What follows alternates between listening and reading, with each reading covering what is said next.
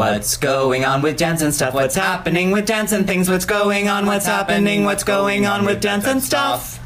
I wonder if that's the microphone or that's the microphone.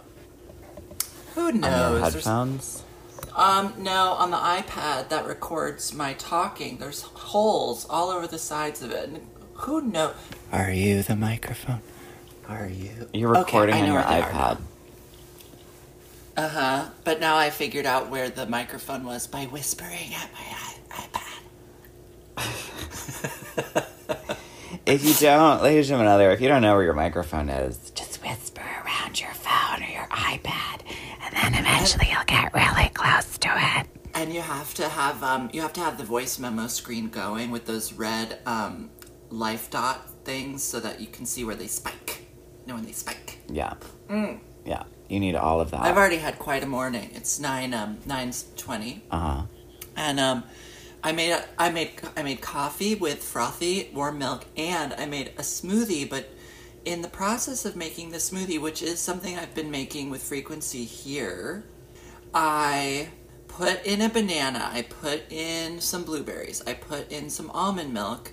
And then the next step, oh, and I put in a little honey. My next step would be that I put in a little handful of steel cut oats. Oh, wow. Because then they get they get ground up and they're a little fiber and that's good for you and and it's nice. They're a little crunchy, a little crunchy. Um, but today I opened the bag and put my hand in the steel cut oat bag and I sprinkled um, a little handful of oats into the um, smoothie and then I realized I'd sprinkled a little handful of sushi rice into my smoothie. What a morning. what a more I was really anticipating it to be far more macabre and that you reached into the steel cut oats and realized you were just sprinkling ants into your smoothie because ants had gotten into the bag. No, no. But I did have a crazy fruit fly infestation last week where I guess the garbage got like too organic and then like a, a batch of fruit flies uh, hatched inside of it. And then one morning I opened the garbage can. It's like, it looks like an Oscar the Grouch garbage can. And I, I, op- I opened the garbage can and then I it was like a drawing from Peanuts where Pigpen is surrounded by um, you know that cloud of filth because it was a, a cloud of fruit flies around me. that sounds truly, truly hideous and a good way to segue in terms of talking about tragedy and what's gross into the final episode of My Brilliant Friend, which we both watched last night. And I, as soon as, spoiler alerts. So if you haven't read these books, read them so that you can watch the series. Everyone who's heard this podcast mm-hmm. knows that I am deeply obsessed. As soon as the book went into the fire and it cut to Lenu then dealing with these critics, and this whole thing of wanting to disappear, on like wanting to reject one's life, and then unrequited love appearing i- i- with Nino at the end. I just it was too much. Like the last five minutes of the finale, I really, really beyond. But it just so so wise, so well, so well put together in terms of the tragedy. I didn't I didn't know because I'd already I already knew when I watched it that you had been having a sob Right. fest and I was like so I'm watching and 'cause I'm watching not and read I'm the watching second it book? and I, I already I have read the second book, but you know my memory. Oh, right, right. I'm like, I know. I remember the part about the factory very vividly because I remember her saying that, you know, it fucks up your hands. And I was like, oh no. Um, and then I do remember vaguely this, like, she's in, she's in, um, Florence, I guess, for the, for the book. Where is she for that, for that book, book release thing? I don't know where she is. Maybe she's in Pisa Or Turin. but oh yeah, maybe she's already up there. So, but at any rate, I I didn't remember exactly what was going to happen. So, I was like, when am I going to get really upset? And I was like, okay, so it's all sad. It's always sad. Everything with Lila is devastating like and her like her way of dealing with it is so expected that I was like, I just like I am sad, but I'm not like that sad. And then she threw the book in the fire, and I was like, okay, it's sad. It was like amazing penmanship. That's sad. And then, um, when that guy was so evil to her at the book thing, I was like, oh. And then Nino stood up and started talking, and I literally like my body changed and I like became like a flood of tears. And then as the credits started rolling, I just was like, I too will not Yeah. stop crying. It was insane. It was like this crazy visceral reaction to the way in which they handled that scene and like the way the whole show was paced with these like long long lingering shots on people's faces saying nothing. And then finally one man does something kind to a woman in the entirety of this whole series. And this is a man who has done unkind things but he did one kind thing and it broke my heart. It's I love that we both got to really cry about this show. I'm really glad that it wasn't just me who cried about it and that you also had the extreme visceral reaction which for me was also this thing around that yeah, that thing with tempo where the show felt it was so slow and um, Ada's whole story of how she inserts herself into Stefano's life and she's explaining it all to Lenu and you're like Incredible. this is long and protracted and she's crazy and this is hard and all of that and then and then it's it literally it was genius pacing that book goes in the fire cut to Lenu now looking different. Like even her at her book release she's starting to shatter and change. I have chills thinking about it. Her hair yeah her hair is like not quite as in place and you're like yeah she's starting to come undone and it's and this man who's sitting next to her talking about her book is not talking about it well is talking about it in an he's just being evil yeah and he well well he's being kind of well the guy who stands up is being is super evil but the guy she has to sit next to for her in discussion of her book and her bringing up yeah Oh, just guy. sort of dumb and um antiquated and dumb in that antique way and the way that she is says i don't think that the author should be involved. I mean her where she's also looking to disappear inside of all of this and then the look on her face when nino shows up. And also then knowing if have you read the other books? No but now i will because i have to get ready for the next hbo You really have to get ready for it. It's it's this thing of knowing what's going to happen to everyone too in watching it that really dials up the tragedy for me. And this idea of the tragedy is set really from the time they're children and that they are put on these tracks that are just going to happen. they they can't get off these speeding trains it's so crazy Well, it, but the way that television show is made is uh, amazing. It's beautiful. All the production designers. It's an amazing show. It's an amazing show. It's really, it's really incredible. I I I feel I will probably watch this last episode again. It makes me want to go back and watch the first episode of the first season again. I just can't. It's if you have not read the Neapolitan novels, you're in Quar, read them, and then watch the HBO series. And I've already gone over enough of why, I, like I did this three years ago, so I don't need to get back into why I think everyone must read Elena Ferrante. But, um, and the joy of all of the other of all of the, her other works and of reading Frantumaglia. I can't wait to read Frantumaglia again. I'm so glad she's involved with the series, etc. It's good. It the whole television series re- captures the feeling of the books like to a Yeah. T.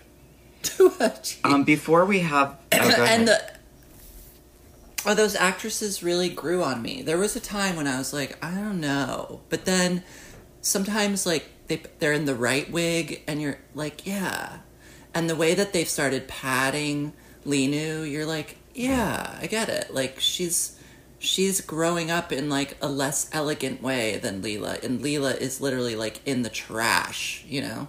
Yeah, but I mean, the meat factory was astonishing. Actually, like, thought it was beautiful. I was like, that seems like a nice place to work. it was a little bit more beautiful than I had. That was the one kind of physical space that was more beautiful That's than I had true. I mean, I think when I read the books, I pictured it to just be brown brick everywhere and not Yeah. finished in any way. Um, Mm. but it was still the endless pig corpses was it was still horrific. But I mean, Jack, meat meat meat has to get processed, and that's what it looks like. I know. Well, m- meat is also horrific.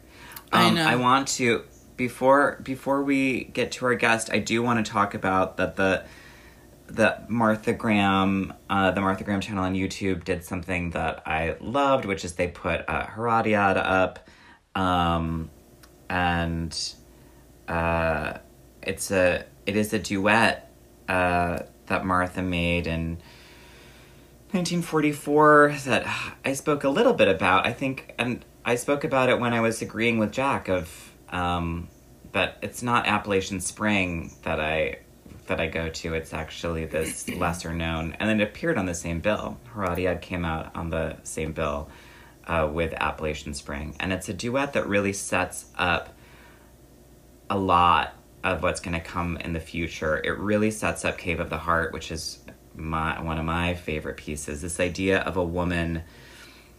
In this, it's this woman with her attendant, which later will be Medea and the chorus, and that and this relationship between women in this altar space. It's based on uh, Mallarmé's poem, and the music was by Hindemith, but uh, what I love so much about this dance by Martha is it's it is really getting into the way she'll use mythology and iconography to deal with things that clearly haunt her, which is age and the inability to continue on in the same beautiful way.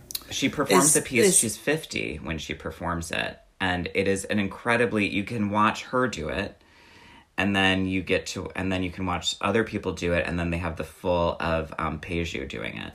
Well, yeah, they have the version of PeiJu and Natasha Diamond Walker doing it. Um, which are completely different bodies. I mean, Martha's body in it is already strained, it's in duress.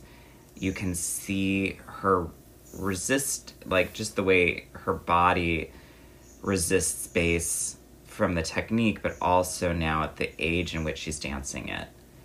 It's. She just doesn't have the same facility that PeiJu has in inside of this. yeah. So it creates this, it really has this sense of tragedy and trauma, and that also it's, it's this idea of the mother of Salome. So it also has this sense of this a woman who at one point was the Salome, was the gorgeous young dancer, and now she's in her chamber assisted by her attendant and is heading towards her own death. It also sets up things for Night Journey, the idea of the shift underneath the dress, that she's going to give an icon to her own death. In this case, it seems like it'll be beheading. In Night Journey, it's hanging. Um, So at the end, when she wra- has- when she wraps herself up, she's not. It's not. She's not killing herself. It's just like a foreshadowing. I mean, it's it's open for that's what's that's what I love about Graham's abstraction when it when it works is that it it actually feels that it could be abstracting a narrative or a feeling or I mean it really was in these ways that Hindemith didn't like working with her because she was very she would write scripts that were all about emotions and then this thing happens and that and he was he didn't want that he wanted something far more along the lines of four temperaments Yeah, and me too. Of, uh, I, I agree. of I agree with Hindemith. right and i and i can absolutely see that but why i love this piece and and the other and pieces like it to come and I do really feel the genesis of where this is also starting from is deaths and entrances, and and this idea of working with mythology to work out uh, large systems of her psyche that are also global and historic. Anyhow. Um, the end is her wrapping herself up in black. I think there's many things I take from it. It's the way that uh, her as an aging woman also abstracts the body, decides to take off this dress that she's wrapped around her waist numerous times through the piece to accentuate or have a feeling of being thin and young and pretty. Um, and that she ends up in a black bag. You know, this idea of that she goes into a just a shape instead of a, a formed dress. But also, she's, I think it does, there is this foreshadowing that she's headed towards a bad fate because of who her daughter is. And who's who her who's her daughter? is, Who's her brother. husband? How do we? uh, But but we don't know that. Her husband is. Herod. But wait, Well, is that but you, but people would have, some people would have known. because is Herod Mallarmé's poem really abst- Who is abstracts. Herodiade? Herodiad? Herodiad? She, well, I mean, that's the the French. Uh, what Mallarmé does for the French. He when he Frenches up the name of the character who is the mother of Salome and the wife of Herod, and Herod will eventually kill John the Baptist. Um, Herod is married to his sister, which is why they have a similar name, and her daughter um, is Salome. This is Bible. And Salome this is dance of the Bible, right? Yes, yes, this is Bible. Yeah. Does Martha believe in Bible? Um. Yeah. Well, Martha's very. You know, Martha. Certainly, when she was younger, but I think as she grew up and uh, she believes in all of it. I mean, that's the thing. I mean, she believes she's very pan spiritual. I would say, and I would say there's certainly a religious sense of devotion. I mean, she'll do, you know, her Joan of Arc is seraphic dialogue. She loved a myth. You know. She loved a myth. Do you think that she saw cats and loved it? Magical Mr. Mistoffelees? I would love to hear if- someone knows if Martha Graham saw cats. I would absolutely um, love to hear about that. You know, she never. It is a magical, mythical She- adventure. That is, that does feel quite abstract. Very. Incredibly abstract. that does feel quite abstract. And I would really love to know if Martha saw cats and what she thought about it. I'm certain she was I have a she was invited to the premiere. She had to have been. She was a celebrity. I have a hard time imagining that she didn't go, and I have a really hard time imagining that she went. So my answer is that she did both, which is she went and went away while watching the show. I think she arrived with the like, you know, chopsticks in her hair and a Halston gown and she left at intermission. maybe, or maybe she showed up and said hi to everyone, and then said, "I just have to go to the bathroom," and then as and then snuck out the back. You know, Yeah. maybe that was a lot of what she was doing at that point, just being like, "I'm sorry, I'm working on Cortege of Eagles. I." It's a very busy night in the studio for me. um, anyhow, ladies and gentlemen, I suggest viewing this work. Uh, it's it's one I I love and um, I think is I prefer to Appalachian Spring or the as uh, as has been pointed out by one of our listeners. I too never believe the happy dances by Martha. I just never believe them. But it is Whereas ones It has one link to Appalachian Spring, which is that it has uh, a bit of um, trim on the dress. On the back, it has these white lines of sort of lace, but like ruffled lace. Yeah, well, f- interestingly, I thought you were going to say that there's also jumps that look very much like what the preacher does. She, Oh, well- I mean, her she has a choreographic language that it's Yeah, very clearly that- hers, and you're hmm. going to continue to see these things The choreographic the language I mean, there's is parts of it cons- that look like frontier. yeah, it's all consistent. The choreographic language is powerfully hers, and and it and it's a through line through all the works. Did you like it? Yeah, but I also the whole time was like, why is she so upset? And like, why, why does her like servant have to deal with her powerful feelings? You know? Hmm. Well, because she's that's the myth part is that it's she's this princess, this queen, and she has this attendant who cares about her, but at the same time, it's there's strife. It's a very quar dance. It's a very if It you're very- with someone in close quarters and quar. Uh huh. It's, It's a like real. we're- it's a, we're it's in this room. suggestion. This is our room. These are our three Uh-huh. pieces of furniture, and that's all we have. You know? And one of us is going to lose our mind, and the other one is going to have to clean up the mess. As There's a stool, an abstracted cross, and a mirror made out of bones. Yeah. So it's the real. Uh, It's your dream, Jack. It's your dream room. It's true. With my room by Isamu Noguchi. Yeah. Thank you. And my Noguchi bedroom. It's where do you sleep? Um well I put my head at the bottom of that uh, bone mirror and um I roll up this black fabric and use it as a pillow. I mean, The black fabric too. I mean, I just really was like, wow, the ways that fa- that she brought fabric into dance. it made me think of I Want You to Want Me. She was such a fabric that- queen. She really knew how to work fabric. She really was.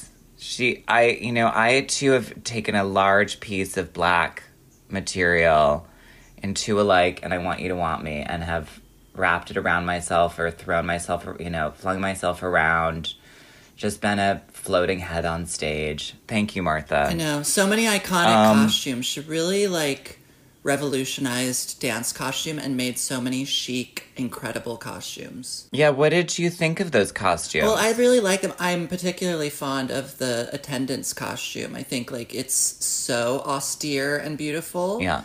Um, I do like. I don't like the color purple, but I did like her the Martha costume. I thought that the like um, the mitered edges of those stripes, which you couldn't see in the old video, but you could see in the new video, were really beautiful. Like I'm sure she was being influenced by Claire McCardell. It was all happening at the same time of these like mitered stripes, and um, I mean, I don't, I didn't love the the shape of certain parts of that dress, but it was, you know, she did like to harken back to a period moment, but abstract it. Yeah, absolutely. What did you think of the shimmering white soul shift? Well, I mean, beautiful. I mean, what you can't go wrong with just a gorgeous white mythological shift. Mm-mm. Mm-mm. You can't go wrong with a gorgeous white mythological shift, Lady Chibodother. And um and that's the hot take. That's the tea. And the, the So- the fabric choreography at the end is worth it for the price of admission. You know what I mean? Just go back and watch her wrap up in that thing, pull it off that Noguchi bone. It's amazing. I did like watching the many. I did like watching the different dancers at different times deal with that moment. And uh, big shout out, PeiJu. You nailed it. She Like- is flawless. She's able to do things in a way that's unnervingly amazing. Like when she did Yeah. those those knee spins, I was like, "Huh?" Oh, yeah. I. By the way, I did think in watching it, I was like, that's why my hips can do that. Uh-huh. Like my ability to like sit down on my sits bones with my knees crossed is from Graham. I also think that it's just how your bones are, Jack. Speaking of just how your bones are, we have to we have to wrap up because I have to go. I we need to speak with this dancer. Uh, Megan LeCrone is our guest today, ladies and other, and um, uh, we're so thrilled to have her on. And so we're going to take a quick break and then um, be back with uh, someone to talk about where your bones are. Where your bones and an epic journey through figuring out what your bones are.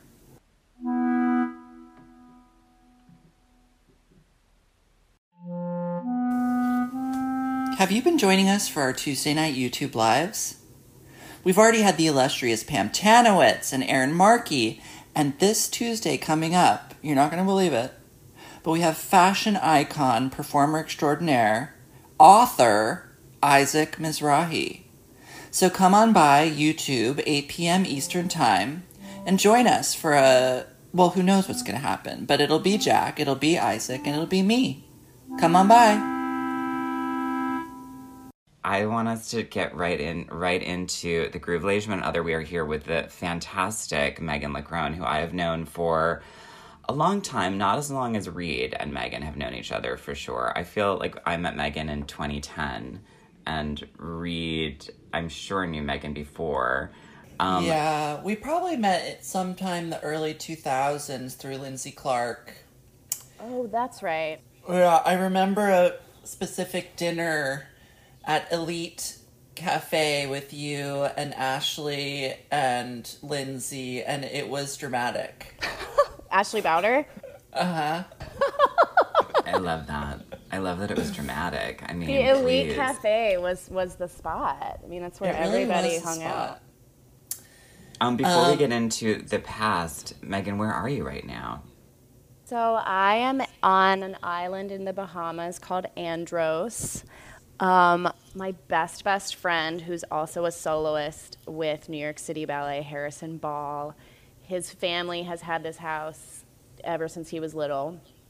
His Whoa! Da- yeah, his dad lives here part of the year, and then the rest of the year lives in North Carolina. And we actually flew here on my birthday on March 21st and um, we got to Nassau, and then we got the last flight to this island. And since we've been here, we have been totally just sealed off. No plane, no planes coming in and out. No boats coming in and out. There's a food boat that comes once a week. It's a pretty like poor island. It's not a very touristy island. Um, there's not a lot of people, and half of the island is a big national park. So even like without the coronavirus, it feel, feels very, you know, everyone's social distances like just organically because there's just not a lot of people here. Can you leave if you want? Uh, if we want to leave, we can do a private jet, um, which we, love, but we don't. We don't want to leave um, which costs three thousand dollars. Um, but I don't even know if the airport here would open would be open and allow it to land. Um, but like Delta is doing flights from Nassau to the United States, but um, just it's just getting to Nassau. Like you know, I'm sure we could find a way, but. But why would you want to leave? Exactly. When you sound like you're in uh, you're i mean the weather must be incredible. You get to swim in the ocean. You can take a ballet class online and then we have so much space. your best friend yeah. and have space to rest and relax. It sounds incredibly ideal. When reed was first trying to sell the pandemic to me as vacation um, this actually sounds like the only way that that could work for me in my mind would be if i was in a complete remote scenario where I had no, like, literally zero exposure. Well, well, we felt really guilty about coming here, but we also thought maybe we would come for a couple weeks, that things would just be delayed a little bit in New York, you know. Obviously, that's not the case. But we felt really guilty because we were like, you know, should we stay? Is it totally just white privilege of us to just come here? But, you know, we thought about our mental health and we were just like, we would go crazy. Um, yeah, I went through all the same things when I was figuring out. Oh, Harrison. Harrison we just figuring... caught a fish. he, he, goes spearfishing, so he just came in with a giant like snapper. Oh my god! What a day! It's incredible. We're gonna do our we'll do our own interview with Harrison. Oh, you totally should. Later. Yeah. yeah, yeah, and we'll and we'll hear about his um, deep sea Megan, spear fishing diving. Is that but, your bathing yes. suit or a sports bra? It's a bathing suit, but I use it as a sports bra for my insanity Beachbody workouts it's for a ballet nice. class. What um who made that nice top? Oh, I don't know. La Blanca. It's oh, La Blanca.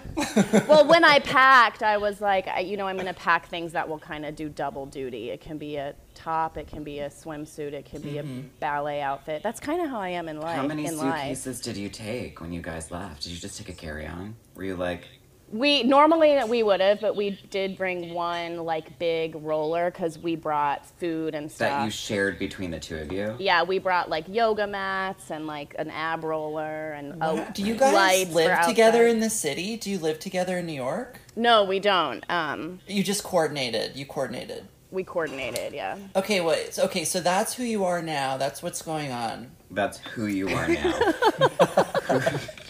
Just to clarify, Reed's statement, who you are now is a ballerina who lives on an island in the Bahamas. Yeah, man. Another ballerina. Yeah, man. Uh, you and two ballerina. It's you. It's two ballerinas living in the Bahamas. Um, are Harrison's What's- parents there? Is that the fish?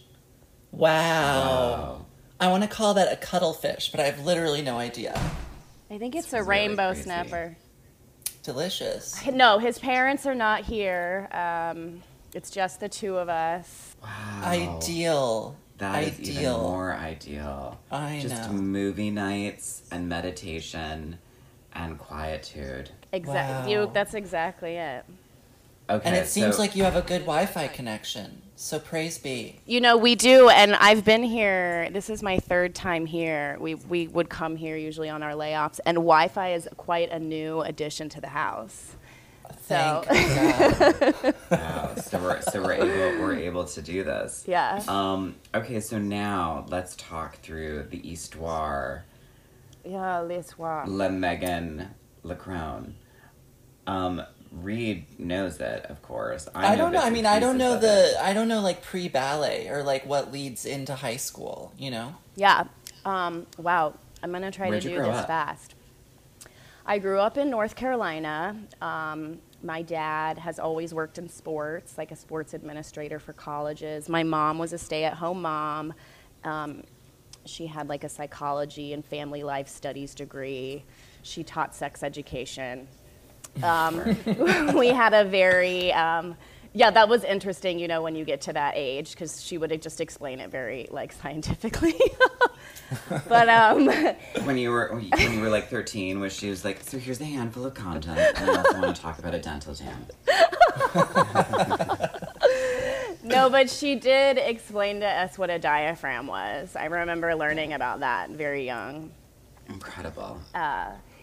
But we were we grew up in the south you know we were pretty i would say socially like not too too liberal but not so conservative. We were kind of in the middle um, and i think you know just generally we were in the middle but yeah we were kind of in a, a very southern conservative community. The arts were really important to my mom and she knew we weren't gonna get that um, so she put us in ballet we also took paint And when you say us, just to clarify for people who might not know, you have a sister who also works in ballet. I do, and I actually have two sisters. I have an older sister and a younger sister, Emery, um, who Right. I know Emery because I also know of her choreography. Yes. So uh, my older sister lives in Frankfurt right now. She's married and has two kids. Um, but we were all in ballet growing up and took painting lessons from our neighbor, did choir, did piano lessons. I did the viola. My sister Alex did the violin. Uh, you know, it was just LeCrone String Quartet. Yes, my mother was always like really adamant about being like the Little Women. You know, our household was like that. Um, We couldn't watch were- TV, no And were you TV. the Joe? Uh, God, I forget all of them, but yeah, I think I was. Okay. Well, Jo- Joe's the Joe's the spunky one. Joe's Yes. basically Mary Louise Alcott. She's, She's the, the lead. protagonist. Joe's, Joe's, Joe's the yeah, lead. yeah, yeah, yes. I totally was Joe. You know what's really funny? Yeah. I'm remembering my sister Alex and I, because she's a big reader. She's very intellectual, more more of the academic. She read it a lot, and I do remember us arguing over who was who. Isn't there a Meg?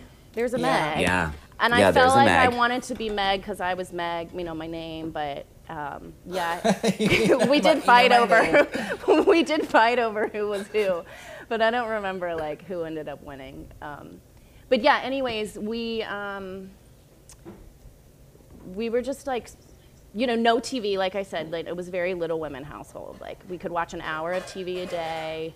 Um, we did family. If we, you know, did it, my mom liked to do it with the family. So like at night, like PBS Wonderworks. I grew up on like Shelley Duvall Fairy Tale Theater. Shelley Duvall fairy tale fairy tale theater, as people who have heard this podcast before know, is Incredible. so So important. important. And I really, I feel like maybe we should all just be watching that in Quar. And Also, Anne of Green Anne of Green Gables. Gables. of Megan Follows. In unison, Queen Wonderworks.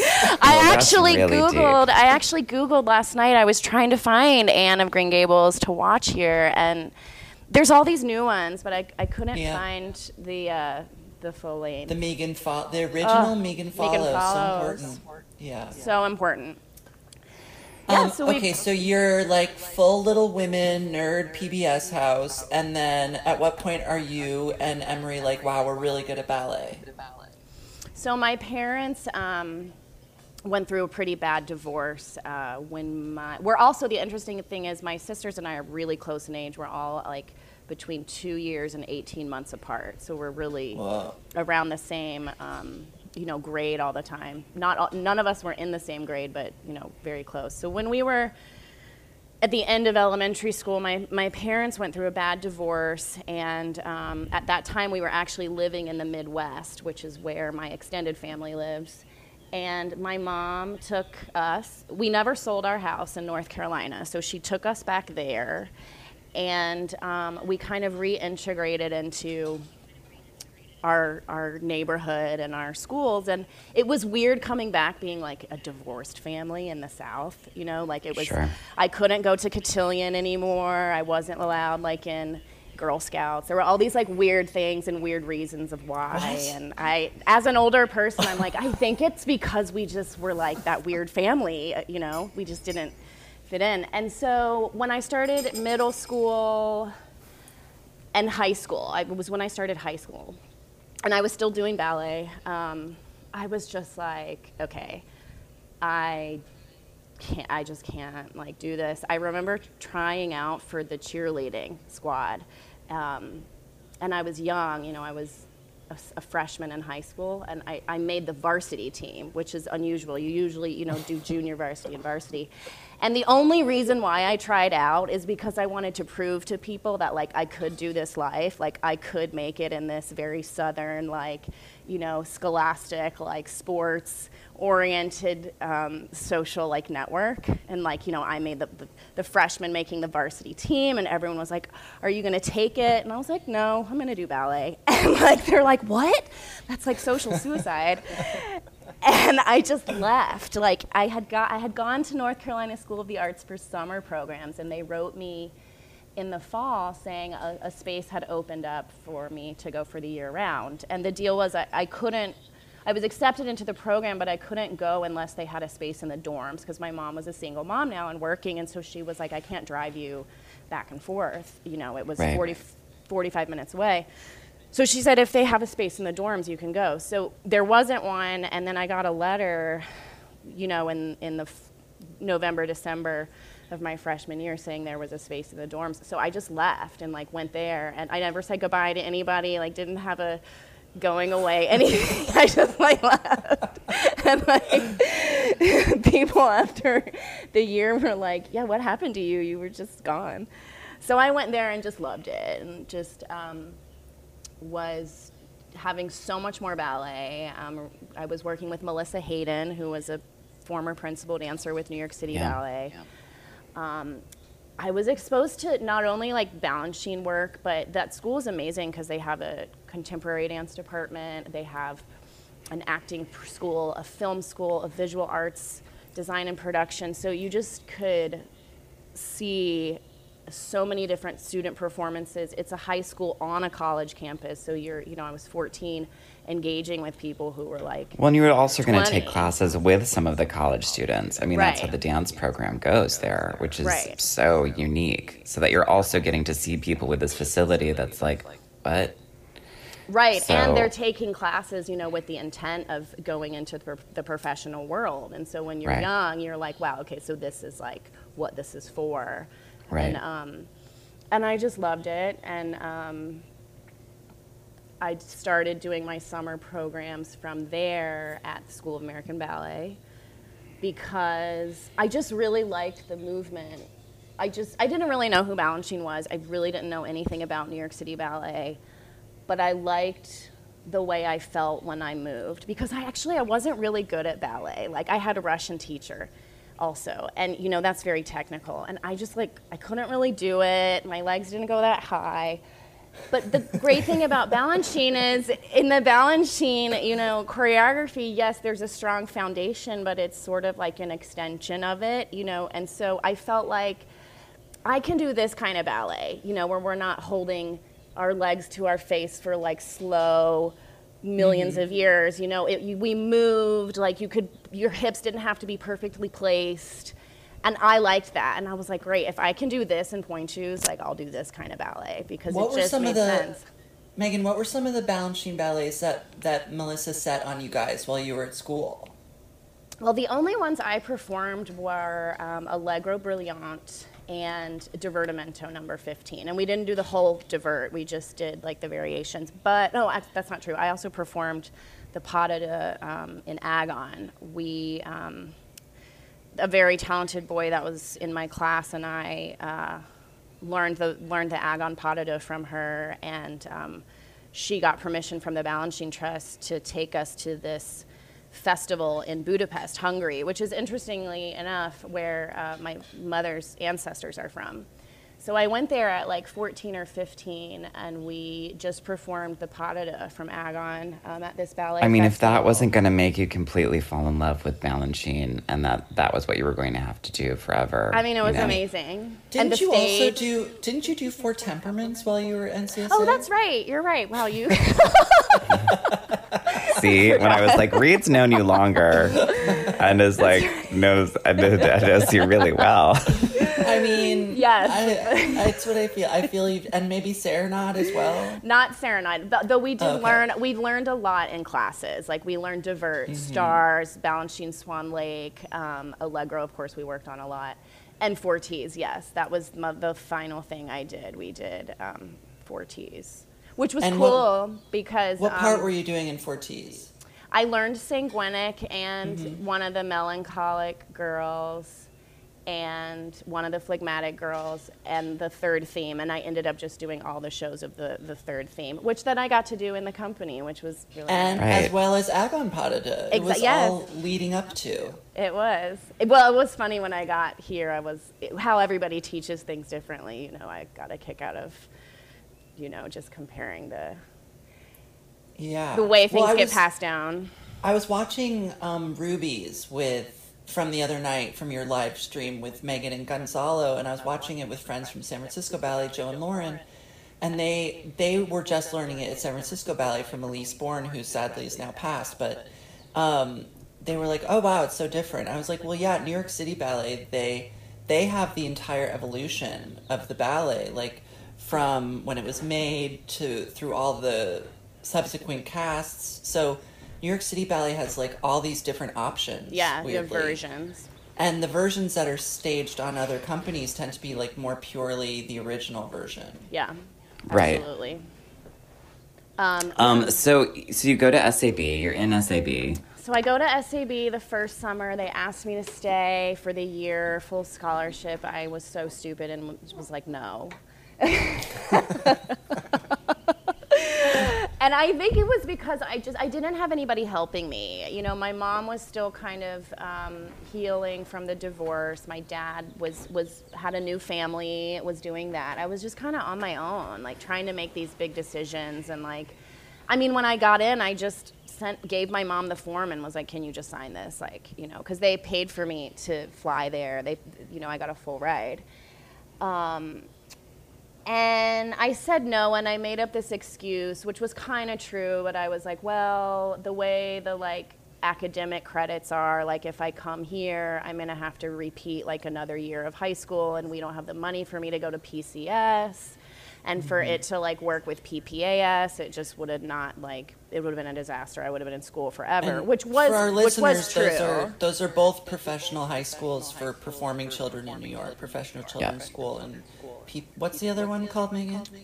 PCS, Professional Children's School, and then uh, PPAS, Professional Performing Arts School. Art school, yeah. Yeah, and one is free, I think, and one is is a private school, but that was also part of it, like transferring the credits. Because in North Carolina, at the School of the Arts, we went to school the minimum number of days legally allowed in the country. Like, it just didn't have a strong academic program.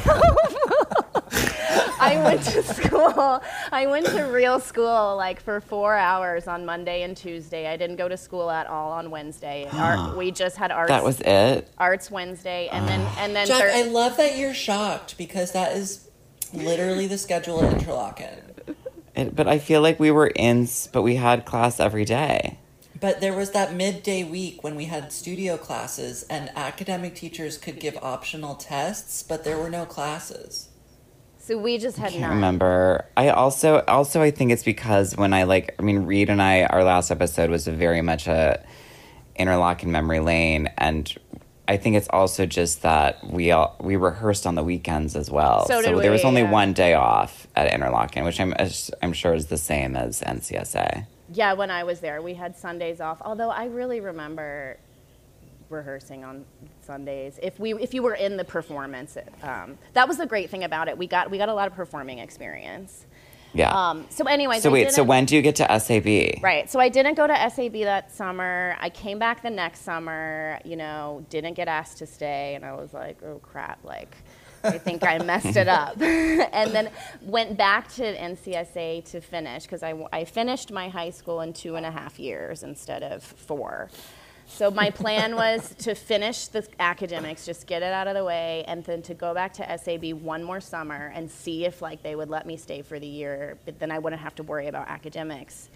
And they, the summer ended and I heard nothing, so I went into the meeting. I went in and I said, you know, I would really like to stay, and they said, oh, finally, or something like that. And I was like, yes, well, I'm done with my academics, and so like.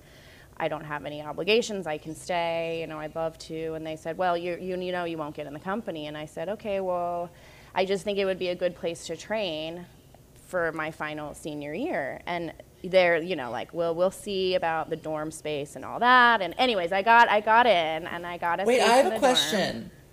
Who is telling you this? Like, who is saying to your face, well, you know you won't get in the company? oh, I don't, It's I'm okay. gonna- You don't have to You're putting me on the spot. It's okay.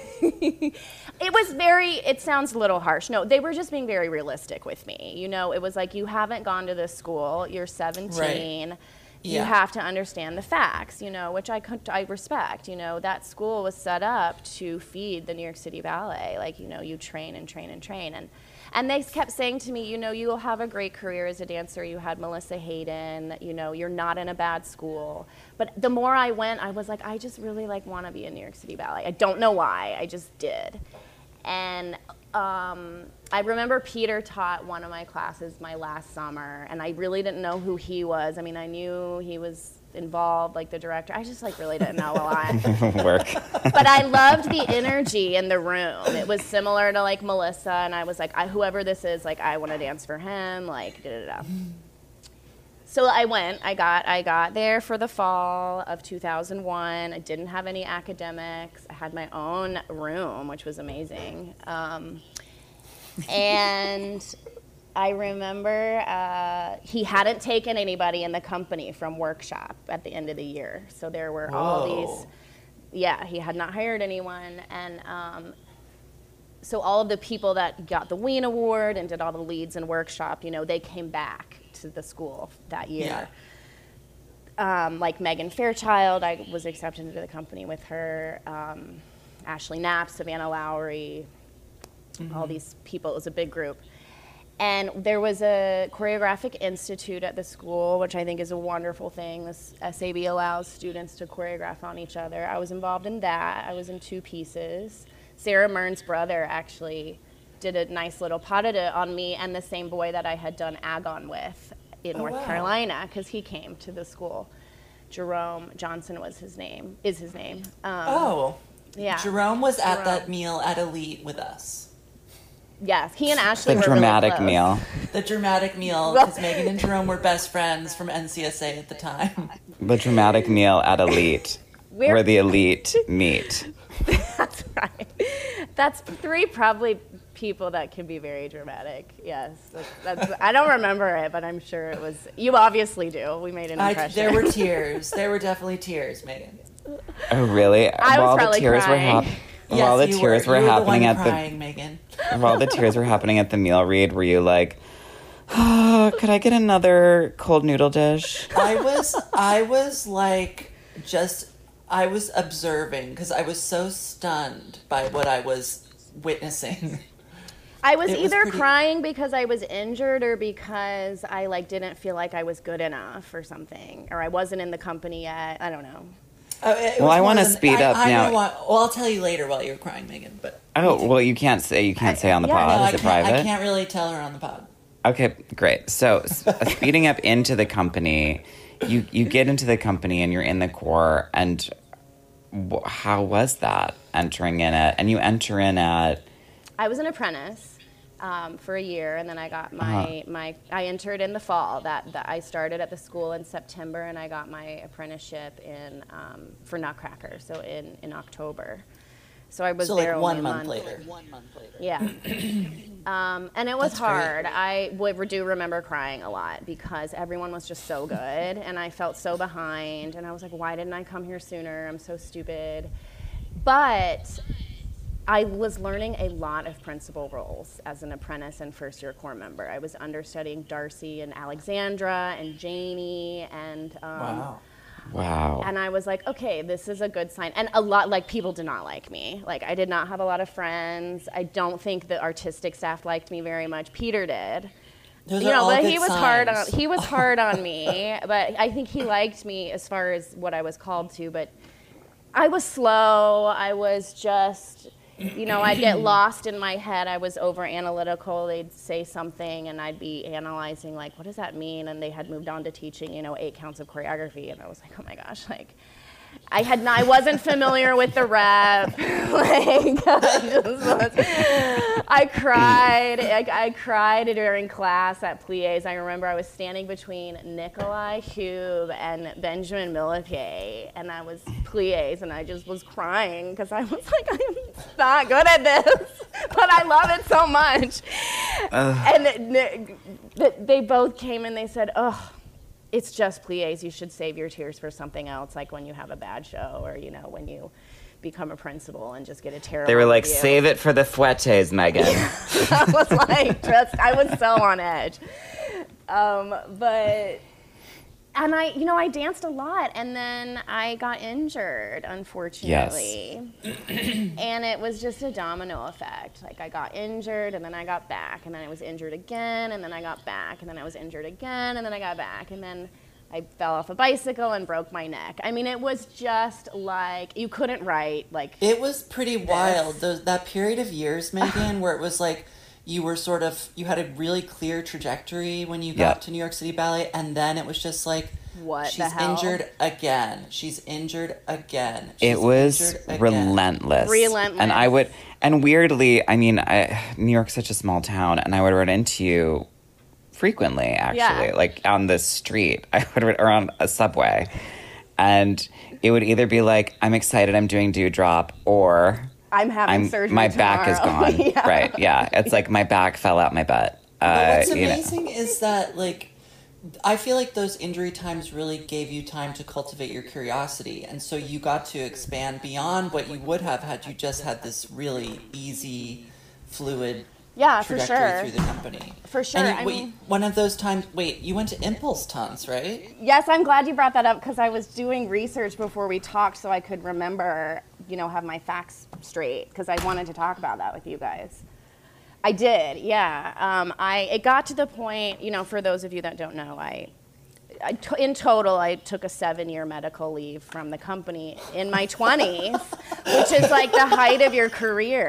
That is absolutely absurd, Megan. I and- don't and- think I've ever heard anyone else have that story. Period. And I for wasn't especially fired. the NYCB, and that you weren't fired. No, It's so Peter was really wonderful. Actually, he was very loyal. But you know, I he knew I loved it, and I was there every day, even when I was injured. I watched.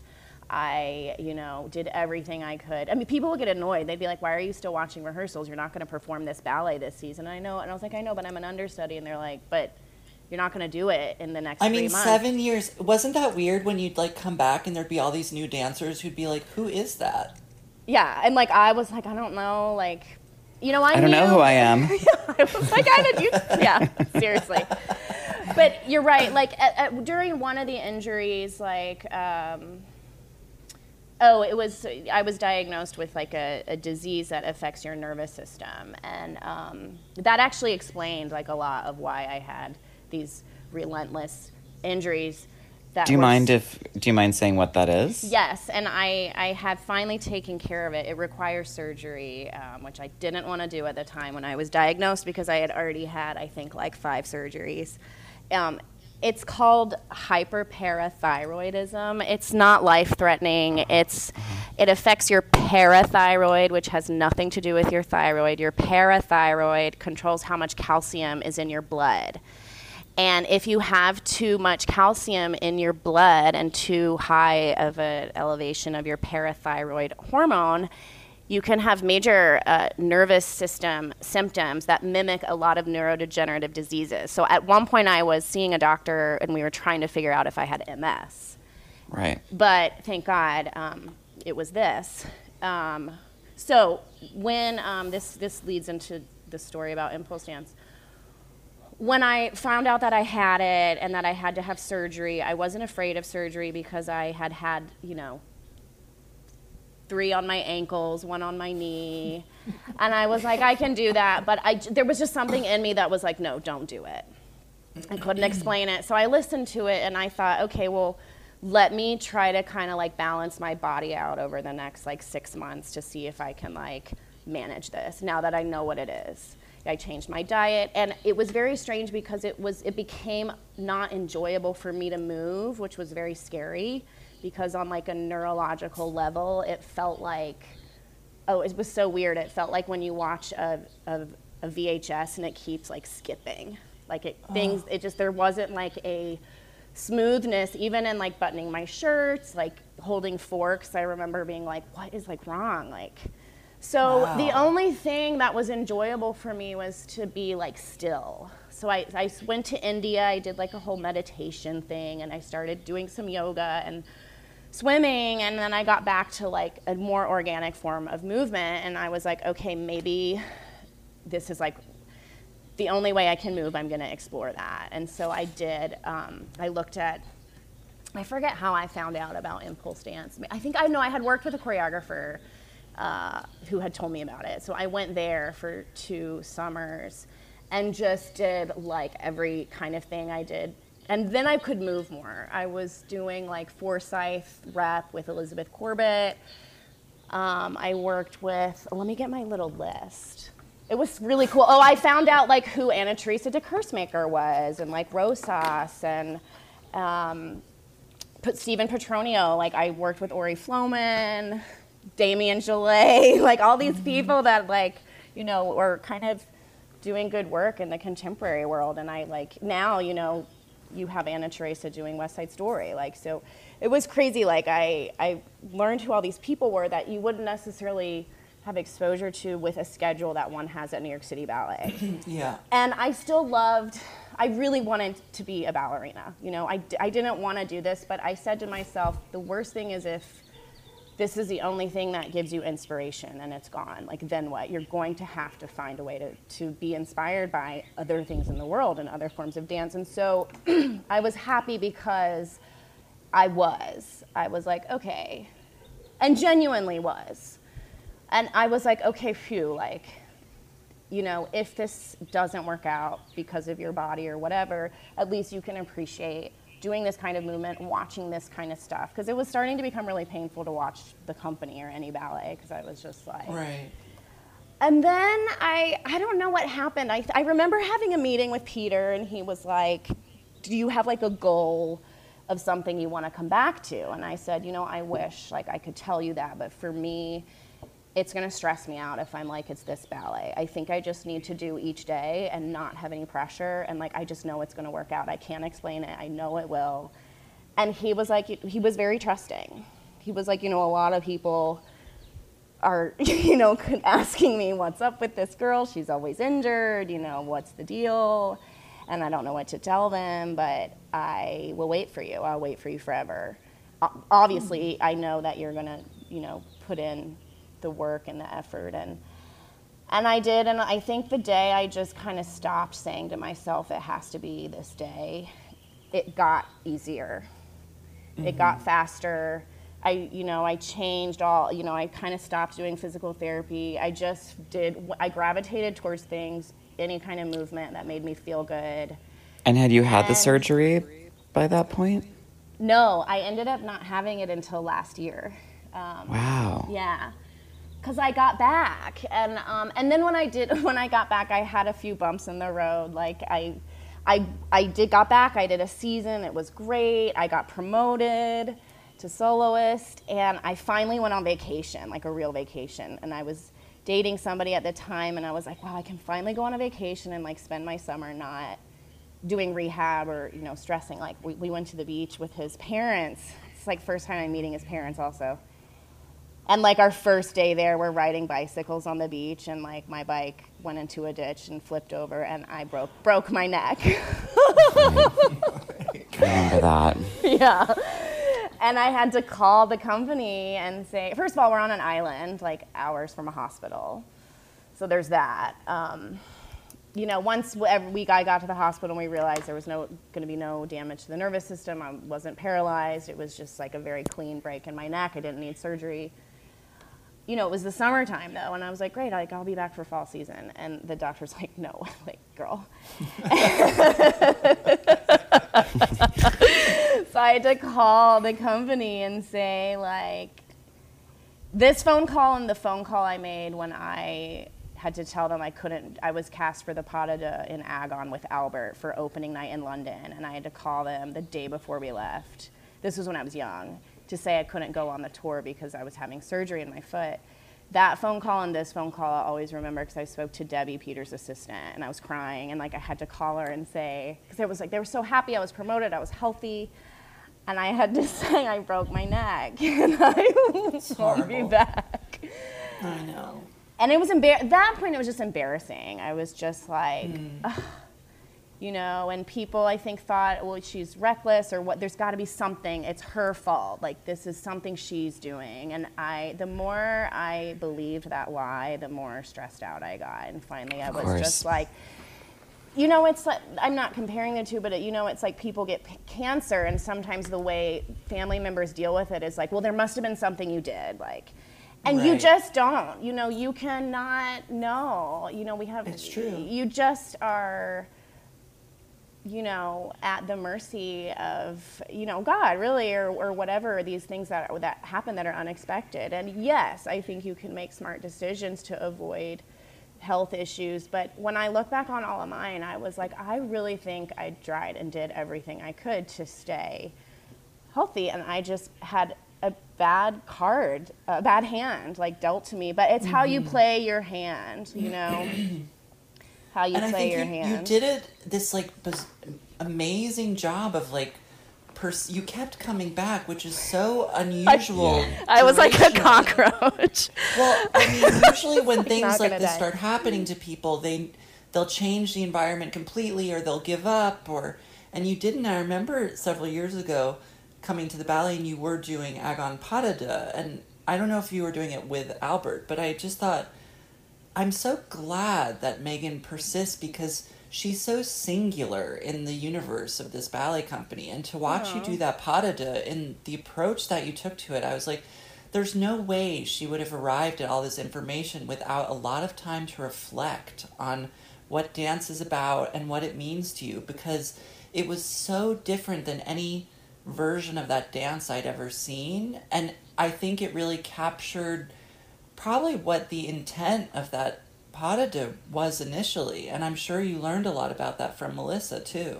Well, and also that the form mm-hmm. itself, a, a, dance is labor. Yeah. And the and ballet is supernatural.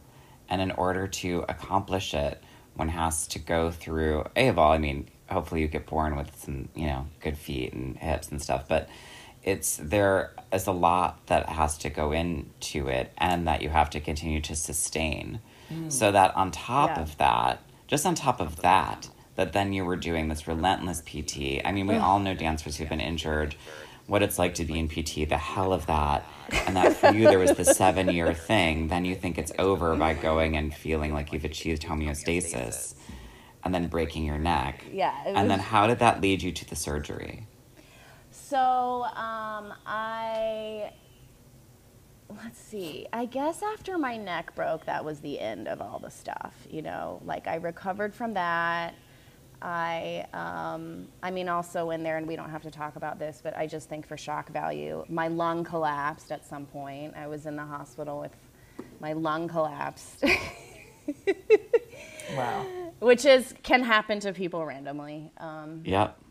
So yeah, after the broken neck, I things just stabilized. You know, I I just things stabled out. I was a soloist. I had um, a more difficult schedule in the sense that the roles were harder, and you know you're featured and there's that pressure. But I didn't have the like exhausting schedule of a core member, so that helped. Um, you know, I had made a lot of lifestyle changes just from things I had learned about surrounding myself with toxic or non toxic people, like where I lived, what I did, just everything. I made a lot of changes. Um, and I took everything out of my life. I, I went through this kind of like checklist of what's important what's not. And I took everything out that wasn't. And it, ballet was the, literally like the thing left. And I was like, I'm just so happy. Like, I can just dedicate these the end of my career whatever happens happens but like i just don't have to deal with stuff anymore. And it was so so so wonderful.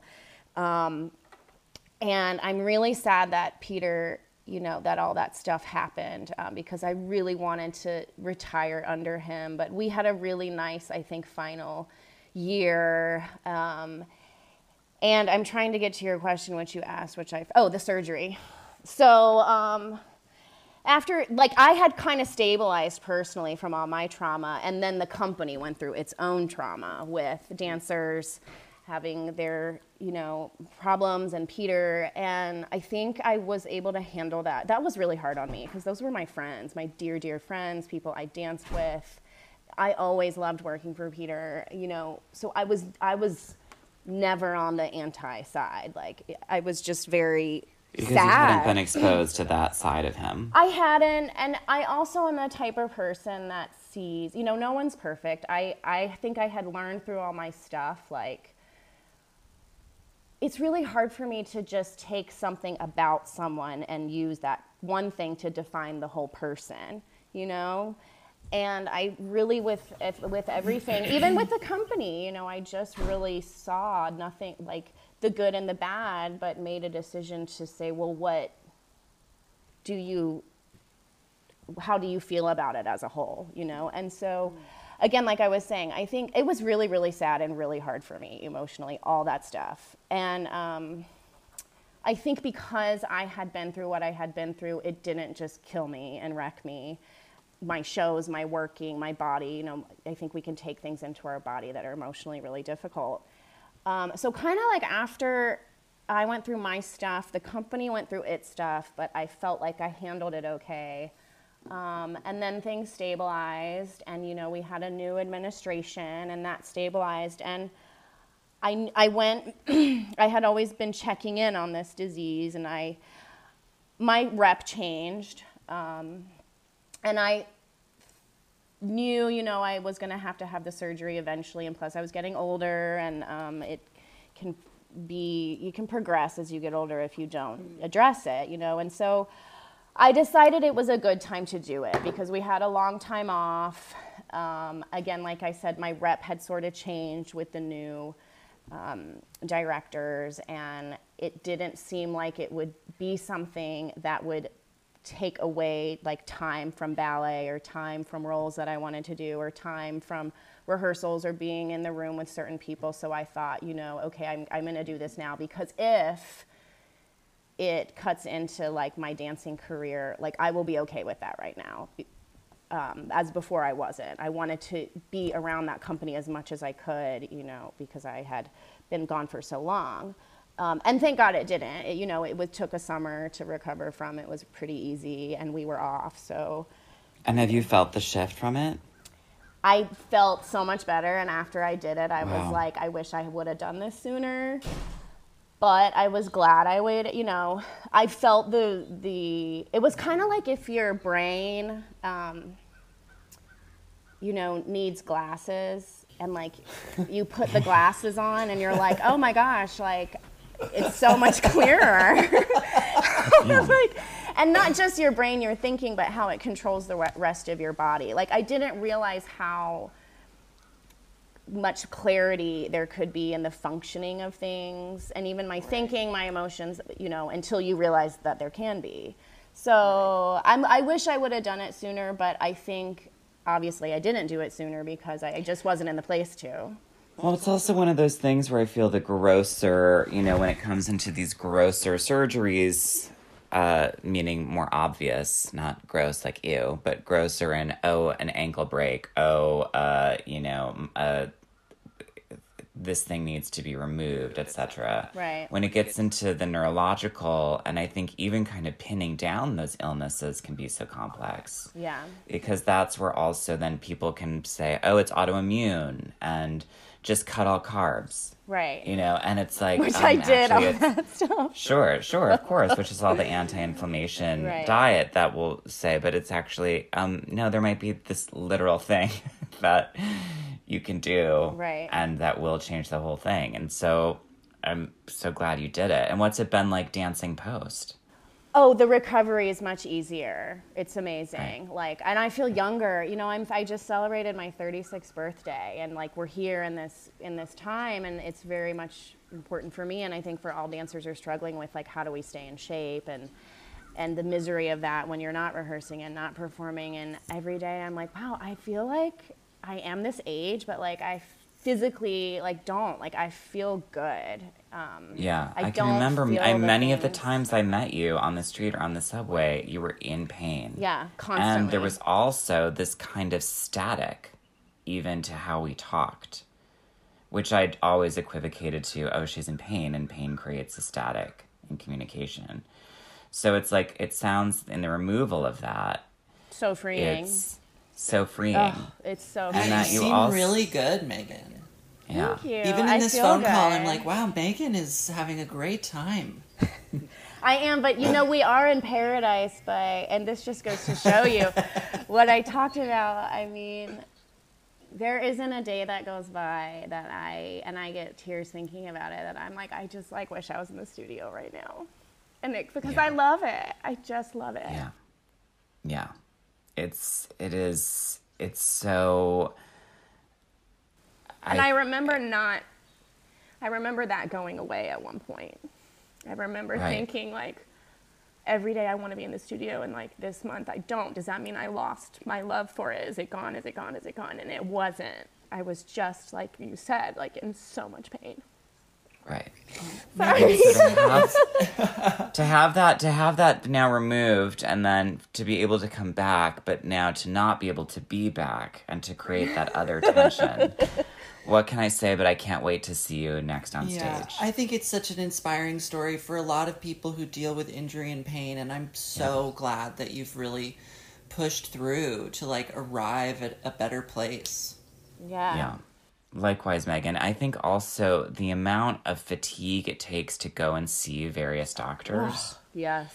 is a whole other psychological nightmare of because you get having gone through things that are for me that have been autoimmune and then you get like you go to this person and then this person and then it's like this person says that and then someone tells you that you might have you know like the worst disease ever Right. you go and get it checked out and it's like no you don't have that and which then you feel grateful for but at the same time frustrated for like the two months you spent crying on the floor thinking you did because a doctor told you you did. And the people you've told to like prepare them, right? yeah yeah. The it's really i i can relate to elements of that story yeah. and the uh, amount of psychological preservation it takes. And i think you also brought up a really key thing which is looking at yourself and what's important to you and what and how to keep the focus on that and, And I hope I hope you continue defying people's expectations of what a trajectory of a ballerina's career should be. Yeah. because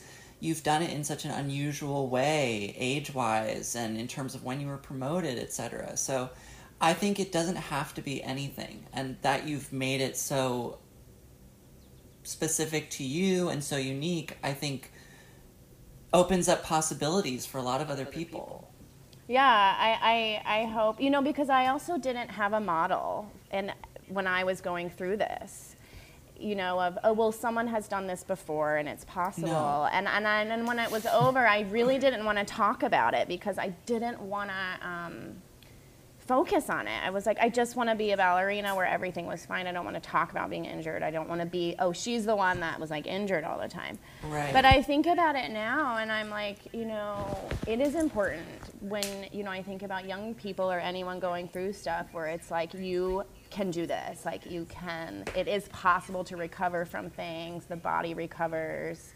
You know, when you make a, you cut yourself, your body makes a scab. Like it's always trying to heal you. It's just, it can take different amount of time and just everyone's kind of healing process is different. But for me, just to accept that and stay with it and, and to be patient with it and believe that there is like an outcome that you can get to that's better than where you were before like it's so po- like I, I i sound like one of those like you know just have faith in it all but like it's really so possible like it's amazing. The way i feel now as opposed to before i'm like i can't believe like this is possible Well, I Well- think, but there's also a trajectory that happens through that, which you, you know, you mentioned also what it, what it was like to go and sit within. Like you talked about, the only times I wasn't in pain was in stillness. Just- I think we learned so much from just being still, or that you went and explored a meditation practice, uh, Right.